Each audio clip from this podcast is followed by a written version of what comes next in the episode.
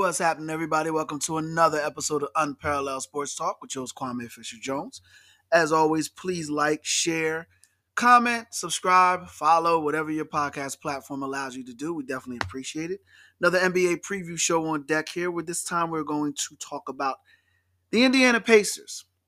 Not much fanfare here for the Pacers. Not a lot of offseason coverage given to Indiana, but I like this team. I like this team a lot. Of they, I, I, I like the way this team is constructed. There's a lot of a lot of position redundancy, but nevertheless, they have some good young players, true young players that are ready to pop off. They got they're led by their All Star Tyrese Haliburton, and they finished last season 35 and 47, which on its surface is not an impressive record. But if I told you it was their best win total in three years, would that qualify them as an ascending team? I definitely would say yes. Best win total in three years by a mile. They've added Obi Toppin in this offseason. And I'm not going to go off the deep end and make any bold proclamations, but I loved Obi Toppin coming out of the draft. I felt he landed in a bad spot, not just being drafted by the Knicks, but being coached by Tom Thibodeau, who outside of Zach LaVine struggles coach anybody that isn't a former Chicago Bull. He didn't give a lot of playing time to Toppin. You could say Toppin maybe didn't earn a lot of playing time, but I think a young man that's gotten better every year in his three years in shooting the three ball had earned some more playing time. He's a young flyer, young player who gets up and down the court, hard worker, does everything that's asked of the coach, and felt like he deserved and felt like he had earned more. I have no problem with that. And I like the fact that he was disgruntled with the way things were going and wanted out of New York. And he landed on his feet And in Indiana. He'll be coached by Rick Carlisle and their player development team, which has done a good job. I mean, you could you could look at Tyrese Haliburton, you could look at Miles Turner, but you could look no further than their rookie last year, Bennedict Mathurin, who was also a surprise and was all over the place, quite frankly. And we'll talk about him in a little bit. But I really like the addition of Obi Toppin. It's rare that a team's best player isn't their guy to watch. And I'm not going to kind of bounce this around and make this more than what it really should be. Tyrese Haliburton is their best player. He's a guy that made the All Star team last year. He's a double double guy, 20 points, 10 assists, and he's still learning how to play the game. He's got to play more than 56 games, which is what he played last year, but still managed to make the All Star team. I do question his size. He's 6'5. A lot of your traditional point guards outside of Magic Johnson don't fare well. Big point guards don't fare well. You can see Ben Simmons. You can see one of my favorite players of all time, Anthony Hardaway. Guys, Michael Carter Williams comes to mind. Big point, Lonzo Ball. The list goes on and on. Big point guards traditionally don't do well in the NBA. I want to say Gary Payton at six four. Obviously, Magic Johnson. I can't think of another, but maybe Terry Porter. I'm dating myself here. But guys that are big point guards tend to wear down. They have problems defending small guards. They have problems getting up and down the court. Usually have lower extremity injuries that kind of take a toll throughout their career. Haliburton struggled getting in front of De'Aaron Fox in Sacramento, blah, blah, blah, winds up in Indiana, finds a new home. But I think his size is going to be a detriment going forward. But in the short term, short view, I really love his motor, really love his heart. And I already mentioned double double guy playing with basically Buddy Hield and a bunch of other guys who really haven't learned how to play the game of basketball. They traded Chris Duarte for Obi Toppin. That'll be a guy that Haliburton could run with. And the player to watch, a guy that I'm really high on, is Bennedict Mathurin. I mentioned him earlier, was a rookie played 30 minutes a game. He only shot 32% from three, 48% from two, but still managed to score 16 points per. per. Now think about that. He couldn't shoot from the outside, wasn't finishing well at the rim, and still managed to give you 16 a game. So there's no leap of faith here to say once this cat learns how to really hoop, really learn how to play ball, he's gonna be a player to watch. And I think that's gonna be this year. I mentioned Rick Carlisle on their player development staff. You've got Haliburton leading the break. You've got Toppin, who's a flyer slam dunk participant on one side, Mathen on the other side, Turner leading or trailing. It's going to be a young, fun team, exciting to watch. They're going to struggle with size. I'll get to that in a minute. But the trifecta of Mathurin, Haliburton, and Toppin, that's going to be your three players to watch. As I mentioned, Haliburton will be their best player. Defensively, he gets after it. Long arms, creates difficult shots. They're going to be a team that doesn't have to switch a lot or won't have problems switching a lot on the pick and roll, something the Golden State Warriors were able to do years ago, which helped them ascend to a title. It's not, I'm not saying the Pacers are going to be a title contender, but they'll definitely compete for a play-in spot. Should teeter around 500 depending on health.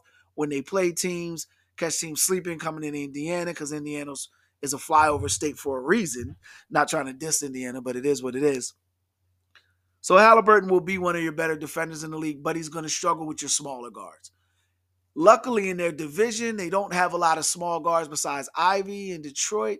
Who's the first guy that comes to mind. Other than that, they don't have a lot of small guards in Indiana, so they should be able to should be able to lock teams up defensively. And Carlisle's I want to say he's one of the better coaches in the NBA. He's an NBA champion, had a lot of success in Detroit, won a title in Dallas.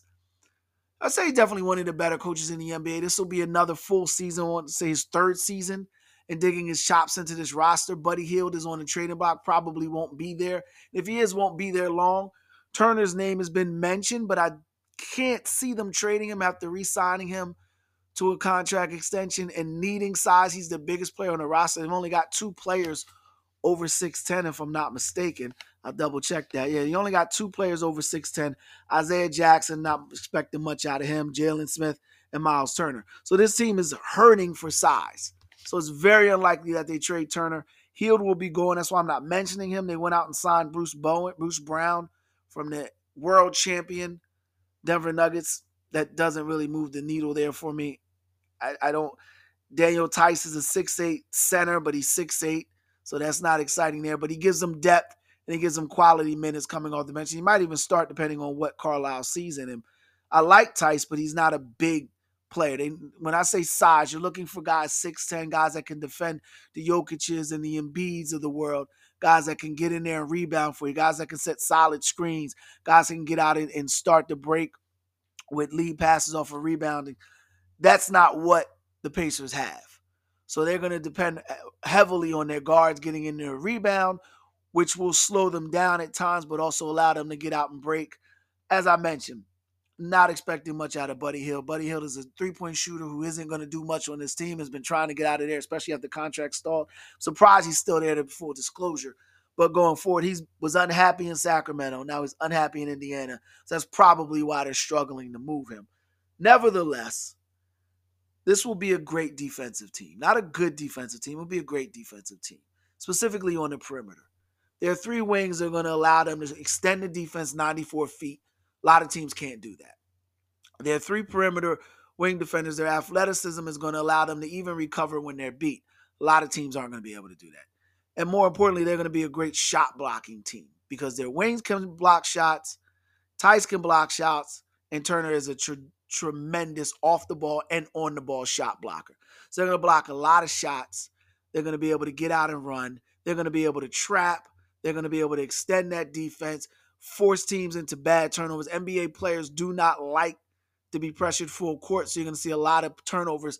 They're going to be one of your higher scoring teams throughout the season, which is going to make them fun to watch. They've got guys that can finish at the rim, above the rim, on people at the rim, and Turner Toppin, and Mathurin. Indiana's got a lot of things to be excited about. The problem is it's Indiana. And outside of being in the Eastern Conference, there's not many things the state of Indiana offers you to be enthusiastic about. But this team is one of them. They should teeter around 500, probably around your 40. I mean, they won 35 games last year. It was a 10 game improvement. So if they can get to 45, that'd be impressive playing for that play-in spot, get some playoff experience, and then next year take a major jump, maybe add a quality veteran, maybe be able to get an entire season of whoever they bring in to replace Buddy Hield. But the big thing and the next step in the progression of Indiana is going to be getting Haliburton to be a perennial all-star. He's already taken that first step. Getting Mathurin to be an all-star participant. You know, they they remind me as I just as I just said, they remind me of a young Boston Celtics team before they kind of fell off the rails with Smart and Tatum and Brown. Mathurin has the potential to be better than Brown, but even if he reaches, if his ceiling is Jaylen Brown, that's a high ceiling. Tyler Haliburton has a has the potential to be a defensive player just like Marcus Smart, but a better offensive player. And Toppin may not be as great an offensive player as Tatum, but it'll be a better defensive player. So kind of similar players, similar skills, or similar players, but just better on the opposite side. But they remind me of those three because they are three well-to-do, high basketball acumen players. And that's what Indiana is going to offer this year.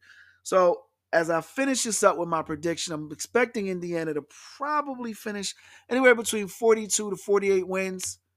I'm expecting them to make the play in and be one of the young teams, up and coming teams to watch. They'll dominate highlight reels the entire season. They'll be, you know, you'll get a lot of dunks out of Toppin. You're going to get a lot of dunks out of Matthew, and a lot of highlight plays out of Turner, a lot of shot block, a lot of high flying shot blocks. They'll be an exciting team. And they'll be a team that got a lot of things to be promising about. And depending on how things go in Cleveland, you might just see Indiana sneak into that sixth playoff spot. Unlikely, but you never know. That's it for this episode of Unparalleled Sports Talk. Again, if you enjoyed this show, make sure you like, share, subscribe, follow, comment, whatever your podcast, podcast platform allows you to do. And as always, we appreciate your time of year. We'll see you next time.